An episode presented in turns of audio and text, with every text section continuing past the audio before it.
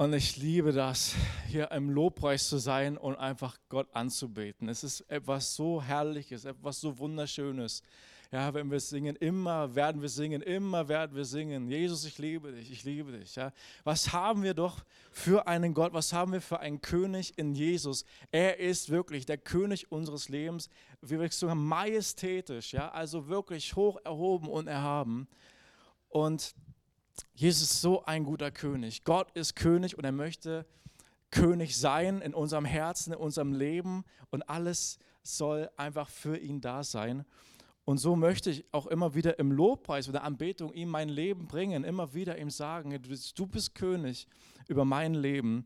Und das war Gottes Gedanke auch schon von Anfang an. Ein guter König zu sein und zu regieren in Gerechtigkeit. Er hat gesagt, Frieden, Freude und Gerechtigkeit. Das ist sein Reich. Und das ist das Reich, das er regiert. Schon ganz am Anfang, sehr am Anfang, im ersten Buch der Bibel, das wir lesen, oder im zweiten Buch, da lesen wir die Geschichte von dem Volk Israel, das in Ägypten war, als Sklaven quasi dort gelebt hat und Sklavenarbeit leisten musste. Und unter der Führung Gottes ja, Gott, der einen, einen Propheten Moses erweckt hat in dem Volk, hat Gott das Volk rausgeführt aus Ägypten. Unter großen Erweisungen von Kraft. Ja, da sind Plagen, die Gott über das Land Ägypten geschickt hat, weil sie wollten Israel nicht gehen lassen. Aber Gott hat gesagt, das ist mein Volk, mit dem habe ich einen Bund geschlossen. Ich hole sie raus aus Ägypten. Und dann gibt es diese dramatische Stelle, ja, wo dann endlich der Pharao Ägypten, äh, ähm, äh, Israel als Volk hat gehen lassen und sie gehen durch die Wüste, sie kommen an das Schilfmeer. Und von hinten kommen die ägyptischen Soldaten nachgerannt und wollen die Israeliten wieder reinholen. Und Gott teilt das Meer. Und Israel geht durch das Meer und Gott lässt das Meer zusammenrutschen wieder, nachdem Israel durch ist. Und alle ägyptischen Soldaten, die verfolgt haben, ertrinken in dem Meer. Und Gott hat Israel an dem Tag total gerettet und total abgeschnitten von dem, was vorher war, von der Sklavenherrschaft. Und Moses singt ein Lied, das Schilfmerlied. Und in diesem Lied besingt er Gott als König. Da singt er, Gott ist König. Das ist unser König, der König, der uns rettet. Paulus sagt, es ist auch ein Bild auf die Taufe wenn wir an Jesus gläubig werden und wenn wir uns taufen lassen, das ist ein, ein, das gleiche Bild. Jesus hat uns errettet von unseren Sünden, errettet von der Last unseres Lebens. Jetzt leben wir mit ihm ein ewiges, ein himmlisches Leben, befreit durch seine mächtige Hand. Und wir können singen wie Moses, Jesus ist König geworden.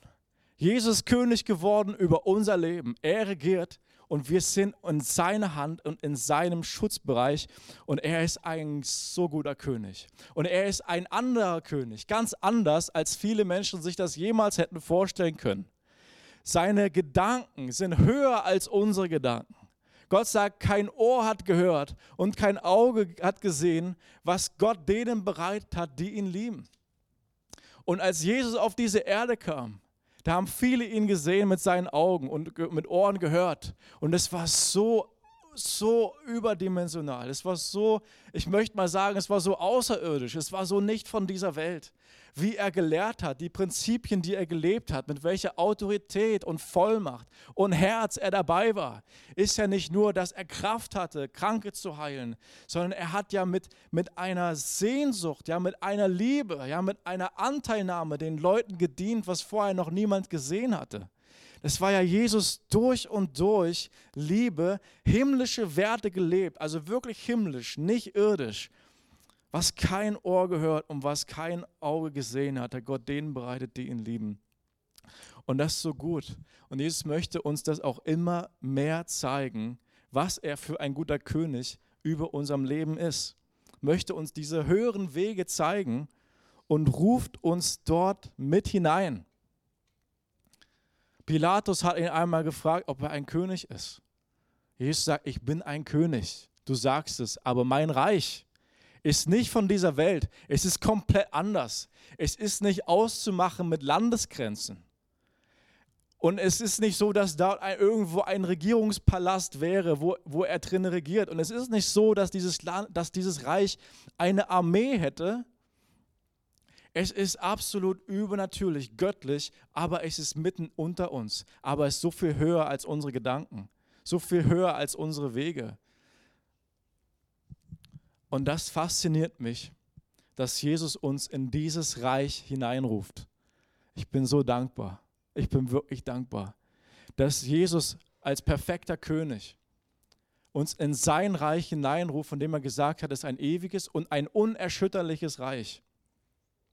Im Hebräerbrief, da lesen wir das, dass am Ende der Zeiten alles erschüttert wird, alles auf der Welt aber dass wir ein unerschütterliches Reich empfangen, das nicht erschüttert wird. Und darum lasst uns dankbar sein, sagt der Hebräerbrief. Lasst uns dankbar sein und lasst uns Gott dienen mit Freuden und uns ganz auf ihn ausrichten, weil er uns dieses unerschütterliche Reich anbietet. Und ich bin so glücklich darüber. Je mehr ich um mich schaue, je mehr ich in die Nachrichten schaue, je mehr ich sehe, wie die Reiche der Welt ahnungslos werden, wie die Reiche der Welt erschüttert werden, wie Unsicherheit aufkommt, desto glücklicher werde ich darüber, dass Jesus uns sein Reich anbietet und uns total dort hineinruft und sagt, verankert euch da drinnen in diesem Reich. Geht richtig rein, geht richtig rein damit.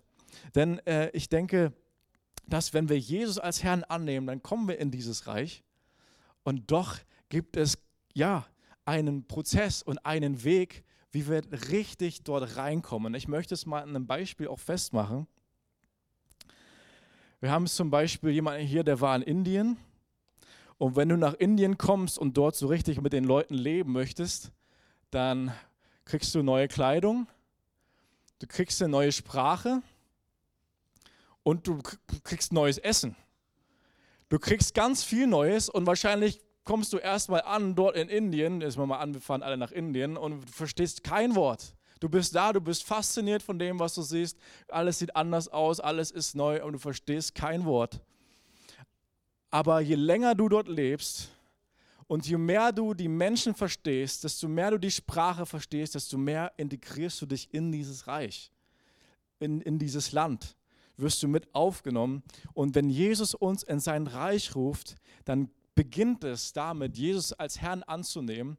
Und es geht der Prozess weiter, wo wir lernen eine neue Sprache, wo wir gewissermaßen neue Kleidung kriegen, wo wir eine neue Kultur kennenlernen, eine komplett neue Kultur, die anders ist als das, was wir kennen. So war es damals auch, als Jesus gelebt hat. Da war eine römische Besatzungsmacht in Israel. Und Jesus stellt sein Reich entgegen und sagt, es ist nicht von dieser Welt, es ist höher als alles, was ihr kennt. Paulus sagt es einmal in einem seiner Briefe, denn unser Bürgerrecht ist in den Himmeln, von woher wir auch den Herrn Jesus Christus als Retter erwarten. Also unser Reich ist nicht irdisch, ist ein himmlisches Reich. Und daraufhin sollen wir uns ausrichten und danach sollen wir uns orientieren. Das mit dem Bürgerrecht, was Paulus hier erwähnt, das war etwas ganz, ganz Besonderes. Es gab damals ein römisches Bürgerrecht. Das war echt cool, das war echt special, das war was ganz Besonderes. Ein römisches Bürgerrecht garantierte allen denen, die es besessen haben, ganz besondere Rechte. Als römischer Bürger durfte man, wenn man, ja, wenn jemand einen angeklagt hat, durfte man sogar im Zweifelsfall von Caesar selbst angehört werden. Cäsar selbst durfte äh, mit einem entscheiden und diskutieren, was jetzt richtig ist und was nicht. Das durfte nicht einfach irgendjemand machen. Und wenn man irgendwo unterwegs war, konnte man sagen, Moment, ich bin römischer Bürger, fasst mich nicht an. Und dann haben die Soldaten gewusst, okay, wir dürfen also hier den nicht einfach gefangen nehmen. Ja, der hat also wirklich ein Recht auf ein ordentliches Gerichtsverfahren, auf ordentliche äh, Zustände. Und Paulus hat das in seinem Leben ein, mehrere Male an, in Anspruch genommen.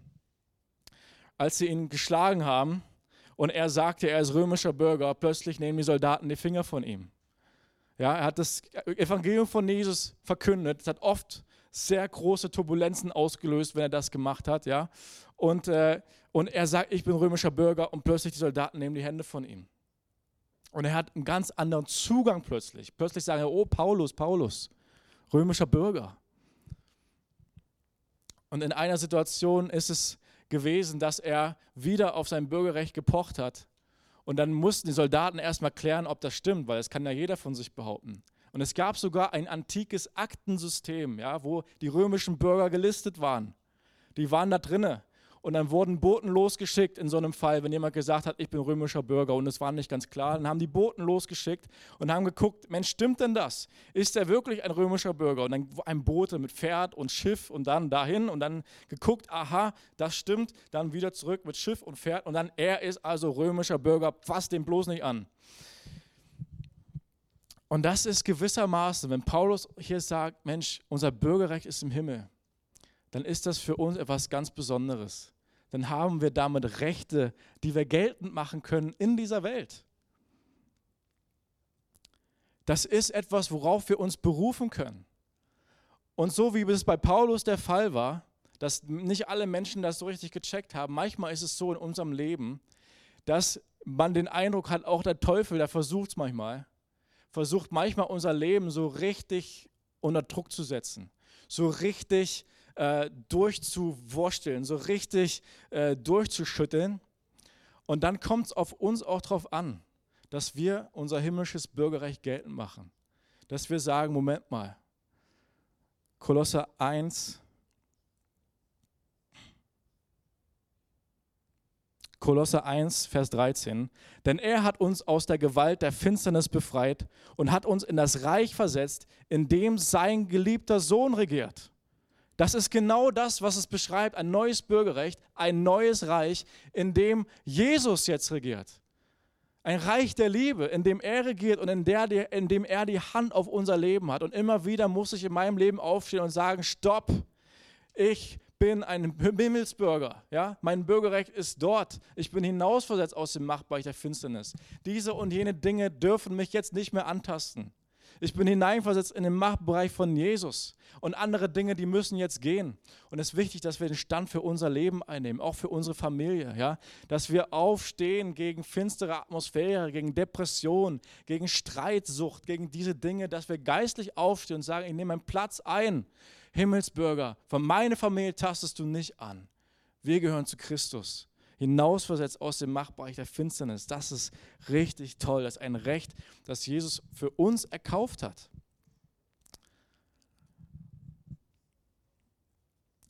Und wir lernen eine neue Sprache. Das ist auch etwas ganz Besonderes. Ich möchte uns mal äh, einen Bibelvers vorlesen, Epheser 4, Vers 29. Kein böses Wort darf über eure Lippen kommen. Vielmehr soll das, was ihr sagt, gut und angemessen und hilfreich sein. Dann werden eure Worte denen, an die sie gerichtet sind, wohltun. Wow. Also wir lernen nicht in dem Sinne eine Fremdsprache, eine neue, sondern wir lernen gewissermaßen als Himmelsbürger in einer neuen Kultur unsere Worte auf die richtige Art und Weise anzuwenden. Und zwar auf eine Art und Weise, wie es den Hörenden wohltut und gut tut. Und da unterscheidet sich das Reich Gottes auch von vielen anderen Reichen. Ja? Es geht nicht um uns und es geht nicht um irgendwas groß zu machen, sondern es geht darum, sich auf Gott auszurichten, auch mit Worten und denen, die es hören, dass es denen gut tut. Ein neuer Ansatz, eine neue Ansatzfrage. Und auch das ist ein, ein Lernprozess und ist äh, etwas, wo wir drinne wachsen sollen und wo wir auch immer wieder unsere Worte neu überdenken dürfen. Und mit dieser Frage und mit dieser Perspektive, Mensch, tut es denn denjenigen, die es hören, tut es denen gut, tut es denen wohl? Gottes Reich ist ein erbauliches Reich. Ein Reich, das nicht nur sich ausbreitet und gebaut wird, sondern das diejenigen, die da drin sind und in Kontakt kommen, auch aufbaut, erbaut ein Reich, das gut tut. Und lasst uns doch so eine Atmosphäre haben, wo wir sind, dass wir diese Kultur weitertragen in unsere Familien, an unsere Arbeitsplätze, überall, wo wir sind, hier in der Gemeinde, wo wir sind, dass wir diese himmlische Atmosphäre mit unseren Worten aufbauen, die gut tut. Und, wisst ihr, das tut so gut, wenn Leute freundlich mit einem reden. Wenn Leute ein ermutigendes Wort für mich haben, das tut mir so gut. Ich brauche das. Ja? Ich brauche das oft, vor allem vom Gottesdienst. Das macht einen Unterschied von 180 Grad. Ja, das, äh, das, das bringt meine, meine Gedanken auf ganz neue Wege. Und so hat Jesus auch gesagt, ja, meine Wege sind höher als eure Wege. Und so sollen wir uns auch mit unseren Worten gegenseitig auf höhere Wege wieder führen.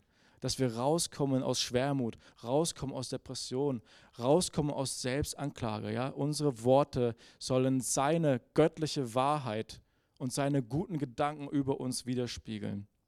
Das ist ganz toll. Es gibt, ähm, auch wenn man also äh, zum Beispiel nach Indien geht oder nach China oder so, äh, wird es auch neue Kleidung geben. Oder? Also zumindest wenigstens von der Größe her, weil ich weiß, dass wenn ich Kleidung aus China bestelle, chinesischen, chinesischen Hersteller, dann sind die ein bis zwei Nummern zu klein für mich. Das habe ich schon äh, mehrmals getestet. Vor allem Socken, so richtige, also die haben kleinere Füße.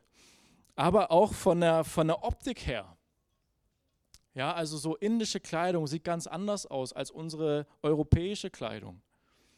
Oder was weiß ich, afrikanische Kleidung. Ich liebe auch afrikanische Kleidung, ja, diese, diese Gewänder, diese richtig bunten Gewänder und, und diese Hüte. Und wenn wir in Gottes Reich eintauchen, gewissermaßen, auch wir werden unsere Kleidung wechseln.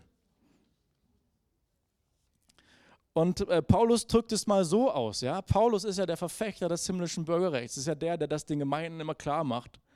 Und er drückt es auch so aus, Geschwister, Kolosser 3, Vers 12, ihr seid von Gott erwählt, ihr gehört zu seinem heiligen Volk, ihr seid von Gott geliebt. Darum kleidet euch nun in tiefes Mitgefühl, in Freundlichkeit, Bescheidenheit, Rücksichtnahme und Geduld. Geht nachsichtig miteinander um und vergebt einander, wenn einer dem anderen etwas vorzuwerfen hat. Genauso wie der Herr euch vergeben hat, sollt auch ihr einander vergeben. Vor allem aber bekleidet euch mit der Liebe. Sie ist das Band, das euch zu einer vollkommenen Einheit zusammenschließt. Der Frieden, der von Christus kommt, regiere euer Herz und alles, was ihr tut. Und das ist so, ja, wenn wir manchmal, ich möchte es mal sagen, aus dem Staub der Welt kommen, da wird man manchmal so richtig dreckig wenn wir im Alltagsstress unterwegs sind, wenn wir mit Menschen unterwegs sind, die auch keine guten Worte übrig haben, wenn wir in dieser Atmosphäre und der Kultur dieses irdisch, diese irdischen Welt, dieses irdischen Reiches leben, die so überhaupt nicht göttlich ist, da kann es manchmal passieren, dass dort Dinge abwerben, dass unsere Kleidung nicht mehr so aussieht, wie sie sein sollte. Und Jesus möchte uns immer wieder diese Kleidung frisch geben, immer wieder frische Klamotten anziehen, unsere Kleidung reinigen, ja, dass wir anziehen tiefes Mitgefühl und Freundlichkeit, Bescheidenheit, Rücksichtnahme, ein neuer Kleidungsstil, eine neue Art zu leben, die wir nach außen tragen, die wir in unser Umfeld hineintragen dürfen, wie richtig schicke Kleidungsstücke.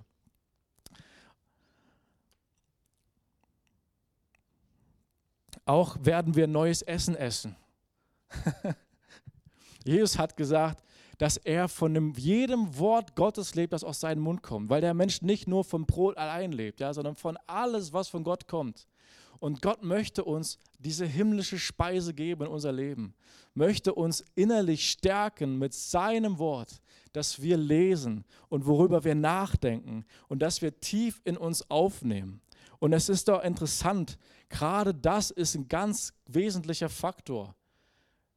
Ich glaube, mit dem Essen kommt auch ein ganz neuer Hunger. Wenn wir in das Reich Gottes kommen, wir kriegen einen ganz neuen Hunger und ein neues Essen einen ganz neuen Appetit nach ganz neuen Dingen. Und das ist etwas, wovon Jesus gesagt hat, dass es ganz am Anfang auch von seinem Reich steht. Weil diejenigen, die Hunger haben und diejenigen, die durstig sind, die werden gesättigt werden. Und wenn wir kommen zu seinem Reich und wir sagen, Jesus, wir sind hungrig und wir sind durstig, dann gibt er uns diese Nahrung dann öffnet er uns Erkenntnis über sein Wort und pflanzt sein Wort tief in unser Herz ein, wenn wir uns der Predigt aussetzen, wenn wir Bibel lesen, ja, auch im Gespräch miteinander, mit unseren Freunden, wenn wir über Gott und sein Wort reden, ja, wenn wir uns austauschen, auch unsere Nöte austauschen. Da ist Gott mittendrin.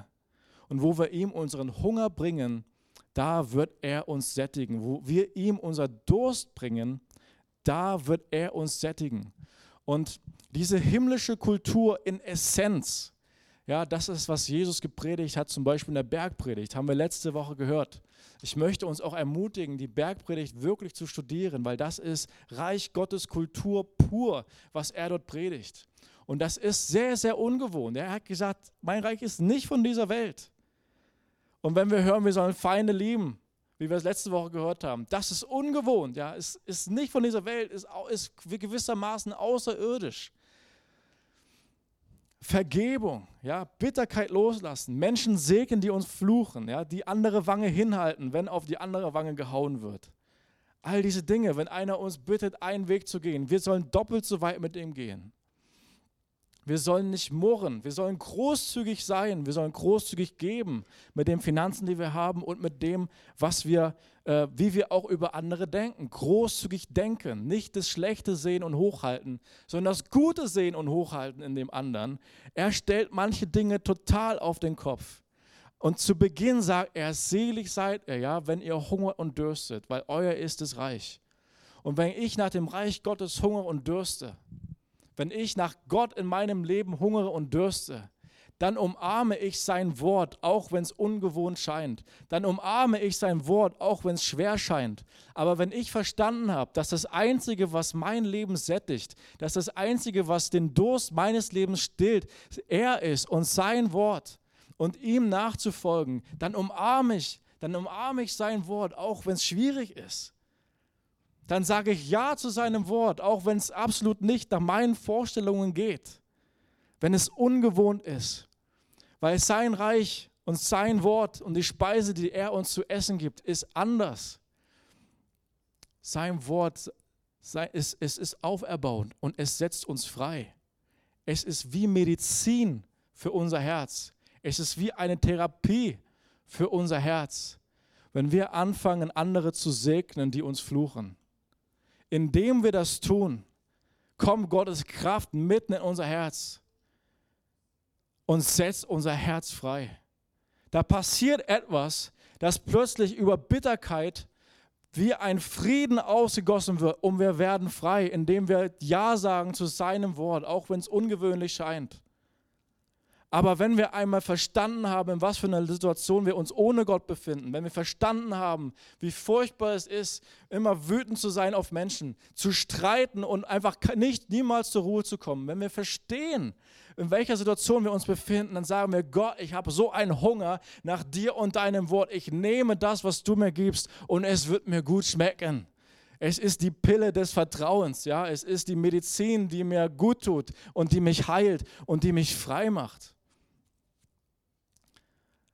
Und er lädt uns dazu ein, in, diesen, in diesem Wechsel, ja, in diesem Wechsel der Kultur frei zu werden und total da drinnen aufzugehen.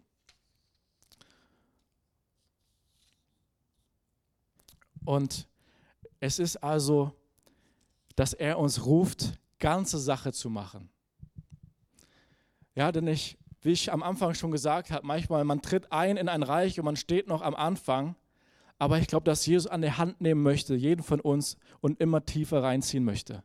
Immer weiter hinein, immer tiefer in die himmlische Kultur, immer tiefer auf seine Werte, immer fester auf seinem Wort zu bauen, dass er uns an die Hand nehmen möchte, um diesen Prozess zu gehen, diesen Prozess in die Freiheit. Je tiefer wir dort eindringen, desto größer die Freiheit. Je tiefer wir dort eindringen, desto größer der Frieden und die Freude und die Gerechtigkeit, die wir an unserem Leben erleben und genießen dürfen, desto fester stehen wir. Und das, das bedeutet also, dass man sich ganz ausrichten und fokussieren muss. Denn es kann nicht immer eine doppelte Staatsbürgerschaft geben. Manchmal gibt es ja Menschen, die haben eine doppelte Staatsbürgerschaft. Die leben zum Beispiel in Deutschland und haben noch Staatsbürgerschaft in der Türkei oder in Syrien oder oder woanders. Und manchmal kommt es auch zu ganz kuriosen äh, Dingen, zum Beispiel zur, ich weiß nicht, irgendeine Fußball-WM war das, glaube ich. Zwei Brüder mit türkischem Hintergrund spielen für die deutsche Nationalmannschaft, aber bei der nächsten WM spielt der eine für die Türkei. Und sie spielen dann am Ende gegeneinander. Aber das geht mit Gottes Reich nicht so. Und das soll nicht so sein. Jesus sagt, wenn du einmal drinnen bist, komm, geh richtig rein keine doppelte Staatsbürgerschaft. Nicht heute so und morgen so, sondern du sollst ganz, ganz durchdrungen werden, ganz durchdrungen werden von seiner Kultur, ganz durchdrungen werden von seinen Worten. Das ist, äh, das ist etwas, das erfordert Disziplin, weil es ist einfacher, die Kultur, die man hat, einfach so weiter zu leben, einfach so weiter zu machen und sich eben nicht verändern zu lassen. Es ist eine, ein natürlicher Prozess, dass man einfach Dinge mit durchschleift, äh, die man einfach so, so mit, mitbekommt, so von der Welt. Es erfordert eine gewisse, ja, eine gewisse Entscheidung dazu. Ich sehe das manchmal und das ist nicht immer leicht, ja, und ich habe Verständnis und ich kenne das von meinem eigenen Leben. Und ich sehe es oft auch, wenn ich aus dem Fenster gucke, weil ich wohne über einem, äh, einem Laden, der von, der, den haben Syrer. den gehört ein Syrer. Und ich finde das immer wieder lustig zu sehen, wie die kulturellen Unterschiede sind zwischen den syrischen Einkäufern, die dort sind, und den Deutschen, die dort sind. Ja? Und die benutzen sozusagen einen Parkplatz hinter unserem Haus. Und äh, während zum Beispiel die Deutschen ganz ordentlich und gerade parken, haben äh, andere, die parken, wie sie wollen. Die parken so und die parken andere zu und die parken vor dem Haus und so weiter. Und äh, die parken mich zu. Und das sind ganz nette und freundliche Menschen. Und dann gehe ich hin und sage, Mensch, könnt ihr nicht das Auto mal kurz vorbei äh, wegfahren, damit ich rausfahren kann? Überhaupt kein Problem. Ja, sie meinen gar nichts Böses dabei. Ihr Ansatz ist einfach nur ein anderer. Sie haben das nicht so in ihrer Kultur. Ja? Gerade und ordentlich und mit, mit quasi mit, äh, mit Geodreieck so in die, in die Parkflächen reinfahren und mit Zentimeter vom Bordstein. Das, das ist nicht so. Ja? Und es braucht eine gewisse Zeit. Und ich habe meine, meine Freude daran, mit den Leuten in Kontakt zu sein. Und ich finde das, äh, find das gewissermaßen lustig, immer wieder, wenn ich aus dem Fenster gucke. Auch die Musik, die sie hören, ist so anders und wird oft viel lauter gehört, als wir die jemals, äh, jemals hören würden. Und wenn man nicht aufpasst, dann kann es sein, dass man halt zwar in einem Land lebt, vielleicht seit vielen Jahren, aber immer noch die alte Kultur lebt und vielleicht sogar eine Subkultur errichtet hat, wo man äh, wo eine Kultur in einer anderen Kultur sozusagen ein eigenes Reich bildet, ja, und ähm, diese, diese Integration nicht so funktioniert. Aber Jesus möchte uns helfen. Er möchte uns wirklich helfen, uns vollständig auf sein Reich zu konzentrieren ganz die himmlische Kultur anzunehmen, auszubrechen aus alten Gebundenheiten ja, und Gewohnheiten, ja, wo man sagt, ja, ich weiß es nicht richtig, ja, aber da hilft er uns durchzubrechen. Da schenkt er uns die Kraft für alle, die das wollen, für alle, die sagen, Jesus, ich folge dir, ich folge dir ganz, ja, und ich lasse das Alte hinter mir. Er hat mal gesagt in Matthäus 16, 24, wenn jemand mein Jünger sein will, muss er sich selbst verleugnen, sein Kreuz auf sich nehmen und mir nachfolgen. Denn wer sein Leben retten will, wird es verlieren. Wer aber sein Leben um meinetwillen verliert, der wird es finden. Was nützt es einem Menschen, die ganze Welt zu gewinnen, wenn er selbst dabei unheilbar Schaden nimmt? Oder was kann ein Mensch als Gegenwert für sein Leben geben? Denn der Menschensohn wird mit seinen Engeln in der Herrlichkeit seines Vaters kommen und wird jedem nach seinem Tun vergelten. So was Jesus hier sagt ist, wer ihm nachfolgen möchte, der soll sich selbst verleugnen und das Kreuz von Jesus auf sich nehmen. Und das ist in einem Wort ganze Sache machen mit Jesus. Das ist das Alte hinter sich zu lassen, loszulassen. Das Kreuz auf sich nehmen. Jesus ist für unsere Schuld und für unsere Sünden gestorben. Und wir geben gewissermaßen ein, ein altes Leben auf und sagen, Jesus, ab jetzt gehören wir dir und ab jetzt folgen wir dir nach und zwar voll und ganz. Und alte Dinge müssen wir loslassen, müssen gewissermaßen sterben. Und das fühlt sich manchmal noch so an, also man, man spürt es manchmal. Wenn man die himmlische Kultur liest, wie manchmal Dinge in einem rebellieren. Aber das ist der Prozess. Nimm dein Kreuz auf mich und folge mir nach, Schritt für Schritt, Schritt für Schritt in diese Kultur hinein. Wo es in einem rumpelt und pumpelt und rebelliert und man geht aber Schritt für Schritt, man folgt Jesus. Und je weiter wir ihm folgen, je weiter wir ihm folgen in sein Reich, desto größer die Freiheit, desto größer der Frieden, desto größer die Liebe, die mit ihm kommt, je tiefer sein Wort wir in uns aufnehmen und in unser Herz und unser Worte, alles wird durchdrungen davon. Und wir bauen Reich, wo immer wir sind, wo immer wir gehen, weil wir Jesus folgen und weil er uns vorangeht. Und wo er ist, da wird sein Reich gebaut. Und das ist sein Plan an unseren Schulen, an den Arbeitsplätzen, in unseren Familien und da ist wirklich, Jesus sagt, macht ganze Sache macht ganze Sache. Es ist äh, ein Unterschied, ja. Er sprengt manchmal meine Vorstellung davon, was es bedeutet, ganze Sache zu machen. Und ich glaube, das ging zum Beispiel Petrus auch so. Matthäus 18, Vers 21. Da wandte sich Petrus an Jesus und fragte, Herr, wie oft muss ich meinem Bruder vergeben, wenn er immer wieder gegen mich sündigt? Siebenmal? Nein, gab Jesus ihm zur Antwort, nicht siebenmal, sondern 77 Mal. Und das ist, äh, das ist dieser Unterschied, das ist dieser Grad, das ist diese Entschiedenheit, diese Radikalität, Jesus zu folgen in dem, was er sagt. Und meine Vorstellungen müssen immer wieder erweitert werden. Petrus Vorstellungen mussten immer wieder erweitert werden von einem Jesus, ich folge dir. Jesus, ich folge dir etwas mehr. Jesus, ich folge dir noch mehr und ich folge dir total und okay, Jesus, ich folge dir ganz. Wie oft muss ich meinem Bruder vergeben? Einmal, zweimal, dreimal, viermal, fünfmal, siebenmal? Und Jesus sagt, mit 77 Mal meint er nicht die Zahl 77, sondern es steht für immer. Einfach immer. Es ist mein Wort und es hat Ewigkeit gültig. Äh, es ist in Ewigkeit gültig. So deshalb äh, macht, machen wir dort auch keine Abstriche, sondern wir folgen Jesus ganz und nehmen sein Wort auch ganz in uns auf. Wir nehmen nicht nur ein bisschen, sondern wir nehmen das Ganze, was er uns anbietet. Und äh, so folgen wir ihm. Ähm, ich möchte noch eine radikale Stelle von Jesus vorlesen, ja, wo er uns wirklich in sein Reich zieht. Wenn aber deine Hand oder dein Fuß dir Anstoß zur Sünde gibt, so hau ihn ab.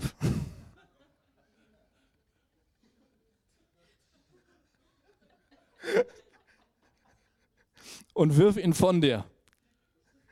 Es ist besser für dich, lahm oder als Krüppel in das Leben hineinzugehen, als mit zwei Händen oder mit zwei Füßen in das ewige Feuer geworfen zu werden. Das ist radikal. Jesus, das ist radikal. Und äh, ich sage, ich nehme es gleich vorweg. Ja? Jesus möchte nicht, dass wir uns hier irgendwas abhauen. Ich sage es, ich nehme es vorweg. Ja? Aber was Jesus hier tut, ist, mit der größten damals möglichen Rhetorik, ja, die überhaupt möglich war, den Leuten klarzumachen, nehmt dieses Thema ernst. Nehmt dieses Thema Sünde ernst. Lasst, macht damit keine Spielchen. Sagt nicht irgendwie, ah, ich bin halt so, äh, das ist meine, meine alte Kultur, ja, so lebe ich heute noch, weil das war schon so und äh, das habe ich schon immer so gemacht. Oder Gott hat mich so geschaffen, ja, ich bin so der, Vulkan unter den, ich bin der Vulkan vor dem Herrn, ja, immer brodelt und dann irgendwann breche ich aus oder irgendwie sowas. Macht dort keine Ausreden, ja, sagt Jesus. Nehmt das ernst und nehmt Verantwortung für euer Verhalten. Geht damit zu Gott und, äh, und, und äh, lebt diesen Lebensstil der Reinheit. Geht da richtig rein. Geht richtig rein in das Reich Gottes. Nehmt das ernst. Und wenn wir ihm auf diesem Weg folgen, auf diesem radikalen Weg, wo immer wir ihm folgen, er gibt uns auch die Kraft, das zu tun, was er sagt. Je, je mehr wir uns in unserem Herzen entscheiden, je mehr wir uns hingeben an ihm und sein Wort, desto mehr Kraft strömt in unser Leben und er wird uns befähigen, Dinge loszulassen, ja, die wir vielleicht bisher nicht loslassen konnten. Aber wenn wir aufhören mit Ausreden und sagen, Herr, so ist das, ja, ich nehme Verantwortung, was ich tue, das ist nicht richtig. Ich möchte das nicht. Da kommt die Kraft Gottes in unser Leben. Und es geht ihm nicht um Perfektion. Es geht ihm nicht darum, dass wir alles richtig machen. Es geht ihm darum, Mensch, wo ist dein Herz? Welche Entscheidungen triffst du in deinem Herzen? Welche Entscheidungen der Nachfolge, welches Level der Nachfolge, der Radikalität, der Totalität in diesem göttlichen Reich, welches Level möchtest du denn leben? Und das ist, worauf Jesus schaut. Und wer dort klar ist und sich entscheidet für ihn und für sein Wort, da hat er eine Freude dran, da hat er einen Gefallen dran und da kommt er mit seiner Kraft. Sein Reich ist ein, ein reines Reich, ja. Da soll keine Sünde sein, wiewohl es nicht um Perfektion geht, sondern um das Herz. Aber es ist rein. Jesus ist ein reiner König und er möchte uns auch immer mehr reinigen durch das Wasserbad des Wortes ja, dass wir lesen sein Wort und indem wir lesen und es sprudelt, ja, und es, äh, es, es wäscht uns rein und je mehr wir hören und je tiefer wir es unser Herz lassen, desto mehr wird es uns auch verändern. Und neulich habe ich gehört, jemand hat gesagt, Jesus ist wie ein großer Staubsauger. Ich weiß nicht, ob dieses Bild so passt, aber jemand hat gesagt, Jesus ist wie ein Staubsauger, er hat all den Schmutz der Welt, all diesen Dreck, in sich aufgenommen und auf sich geladen ja, und ist damit ans Kreuz gegangen und macht alle rein und frei, die das glauben, ja, dass, dass Jesus das für sie getan hat, die das in ihrem Leben annehmen. Und diese Reinheit und diese Freiheit, die teilt er an uns aus. Und in seinem Reich soll auch diese Reinheit und diese Freiheit von all dem Dreck und von aller Sünde, die soll da drinnen auch sein. Jesus sagt, wer mein Wort hört und tut. Lobpreisteam kann nach vorne kommen. Wer mein Wort hört und tut, der gleicht einem klugen Mann. Matthäus 7, Vers 24. Der sein Haus auf felsigem Grund baut. Wenn dann ein Wolkenbruch niedergeht und die Wassermassen heranfluten und wenn der Sturm tobt, mit voller Wucht über das Haus hereinbricht, stürzt es nicht ein, es ist auf felsigem Grund gebaut. Jeder aber, der meine Worte hört und nicht danach handelt, gleicht einem törichten Mann, der sein Haus auf sandigem Boden baut. Wenn dann ein Wolkenbruch niedergeht und die Wassermassen heranfluten und wenn der Sturm tobt und mit voller Wucht über, die, über das Haus hereinbricht, stürzt es ein und wird völlig zerstört. Und Jesus erinnert hier daran, dass die Worte, die er sagt, Ewigkeit, in Ewigkeit Bestand haben. Wer ihm folgt auf diesem Weg, total sein Wort anzunehmen, total ihm nachzufolgen, total im Leben ihn, uns auf sich auszurichten, unser Herz an ihn zu verschenken, unser Kreuz auf uns zu nehmen und ihm in sein Reich zu folgen. Wer das tut, der baut auf felsigem Grund. Und dieser Grund, der hält in alle Ewigkeiten durch Irdische Reiche kommen und gehen. Und wir sehen irdische Reiche in dieser Zeit um uns herum ratlos und äh, keiner weiß, was zu tun ist und wir erschüttert werden und alles sowas. Aber sein Reich ist fest und besteht in Ewigkeit. Es wird niemals vergehen. Er lädt uns jetzt schon ein, daran Anteil zu haben. Jeder Schritt, dem wir folgen mit ihm, ist ein Schritt mit Ewigkeitscharakter auf felsenfesten Grund ist ein Schritt, wo wir nicht wanken an sein Wort, auch wenn es unsinnig ist in den Ohren der Welt, ist, was uns Halt gibt, ist, was unsere Herzen befreit, ist, was uns wirklich Leben schenkt. Weil Jesus sagt, wer sein Leben verliert um meinen Willen, der wird es gewinnen. Wo wir altes Leben, alte Kultur hinter uns lassen, genau da werden wir das Leben finden. Da strömt seine Freude, da strömt seine Kraft in unser Leben. Dieses Haus ist ein unerschütterliches Haus, ist ein sauberes Haus. Ja? Und dieses Haus, ich möchte mal sagen, das ist ein, ein längerfristiger Ort. Das ist keine Bushaltestelle, wo ich mal fünf Minuten warte, bis der Bus kommt und dann fahre ich wieder woanders hin, sondern es ist ein Haus, in dem wir wohnen sollen, konstant. Jeden Tag. Jesus lädt uns ein, in diesem felsenfesten Haus zu wohnen das Haus, das in seinem Reich gebaut ist, in seinem Machtbereich, in seiner Sicherheit, wo er als König regiert und wo wir Gemeinschaft haben mit ihm.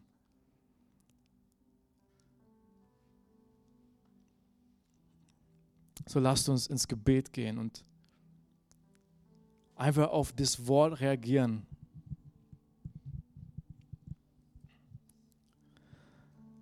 Und Jesus, wir wollen dir danken, Herr, dass du uns rufst heute.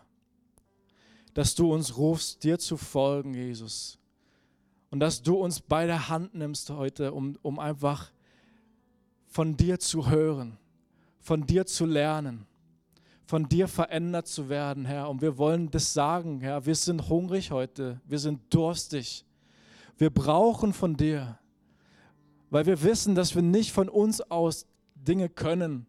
Wir können auch gar nicht von uns aus dir folgen. Wir können nicht von uns aus göttliches Leben hervorbringen. Wir sind angewiesen auf deine Hilfe, aber wir dürfen wissen und vertrauen, dass dort, wo wir uns im Gebet an dich wenden, dass du hörst und dass du unsere Herzen siehst, Herr, und dass du unser Leben in deine Hand nimmst, Jesus. So wollen wir unser Leben dir weihen, wollen unser Leben dir geben, Jesus. Herr, wir wollen keine Abstriche machen, Herr. Wir wollen dein Leben ganz, Herr, und wir werden es gewinnen, wo wir verlieren, Jesus. Und wir wollen einfach Altes hinter uns lassen. Wir bitten dich, Herr, dass du uns hilfst, Altes immer mehr hinter uns zu lassen, was nicht deiner himmlischen Kultur, was nicht deinen himmlischen Werten entspricht, Jesus. Das soll nicht bei uns mehr sein. Wir bitten dich, dass du uns Dinge zeigst, Herr, wo wir, die dran sind, jetzt hinter uns zu lassen. Herr, erinnere uns vielleicht an Verhaltensmuster, an Worte, Jesus, an Dinge, die wir glauben, die wir gar nicht glauben sollten, Jesus. Dass du uns die Dinge zeigst jetzt, die wir hinter uns lassen sollen. Und vielleicht nimmst du dir einen kurzen Moment Zeit, um auf Jesus zu hören, wo er dir etwas ins Herz gibt, wo er sagt, lass es los. Ich habe etwas Besseres für dich. Ich habe etwas, das dir Leben schenkt und nicht Tod das dir Leben schenkt und nicht Last, das dir Freiheit schenkt und nicht Schwere. Und ich glaube, dass er uns jetzt Dinge zeigt und an Dinge erinnert, die wir hinter uns lassen sollen. So lasst uns einen Moment nehmen, um von Gott zu hören. Und dann lasst uns das zu ihm bringen und sagen, wir wollen es nicht mehr. Nimm es von mir. Und er kommt und er setzt uns frei. Und Jesus, wir bringen dir, Herr, Dinge aus unserem alten Leben, alte Kultur, altes Leben vor dich, ja, sagen, setz uns frei. Und wenn der Sohn frei macht, der ist wirklich frei, Jesus. Wir danken dir, Herr, dass wir dir glauben und vertrauen dürfen, Herr, dass du wirklich unser Retter bist, dass du unser Leben transformierst, dass du unser Leben veränderst durch die Kraft deines Heiligen Geistes, die du in unser Leben legst, die sprudelt wie eine Quelle, Altes wegspült und Neues hervorbringt, Herr. Wir werden Leben gewinnen, Herr, weil wir dir folgen und wo wir Dinge jetzt hinter uns lassen, Herr, wo wir sagen, wir wollen es nicht, da schenkst du uns jetzt neues Leben, Jesus. Wir danken dir dafür, für dein neues Leben in unserem Alltag, neues Leben in unseren Partnerschaften, neues Leben in unseren Freundschaften, neues Leben an unseren Arbeitsplätzen, neues Leben in unseren Gedanken, Herr, wo du dein Leben in uns hervorbringst, Herr, so wie du es vorgelebt hast als Vorbild, so wie du dein Wort uns geschenkt hast, Jesus, dass dein Wort jetzt Frucht bringt und Leben hervorbringt in uns. Danke, Jesus, dass du in uns lebst. Danke, Herr, dass du uns bei der Hand nimmst. Danke, Herr, dass wir auf dem Felsen bauen, dass du unser Felsen bist, Herr, dass wir nicht alleine stehen und gehen müssen, Jesus, sondern dass du uns trägst und dass du zuverlässig bist durch alle Zeiten hindurch, ja, wo wir auch manchmal Angst haben, alles loszulassen. Aber du bist zuverlässig. Du hältst. Das Leben mit dir hält. Es ist sicher und es ist ewig, Herr. Du trägst uns durch dieses Leben und du trägst uns rüber in die Ewigkeit, Jesus. Wir wollen dir dafür danken, Herr. Wir wollen dir dafür danken, dass du uns Anteil gibst an deinem Reich, Herr. Und wir beten noch einmal, Herr. Wir wollen lernen deine Sprache. Wir wollen anziehen deine Kleidung, die du uns schenkst. Herr, wir wollen anfangen, deine Gedanken zu denken und deine Speise zu essen, Herr. Dein Wort in uns aufzunehmen, Jesus. Unser Leben soll ein Gottesdienst sein, wie Paulus das gesagt hat. Unser ganzes Leben ein Gottesdienst, ja. Dass wir erkennen, was Gott Freude macht, Jesus. Und wir danken dir, Herr. Du hast dein Leben für uns gegeben, dass wir jetzt mit dir leben können in Freiheit und wir wollen dir Freude machen. Danke, Jesus, dass du Freude hast an unserem Leben. Danke, Herr, dass du eine tiefe, große Freude hast über unser Leben, Herr. Danke, Jesus. Amen.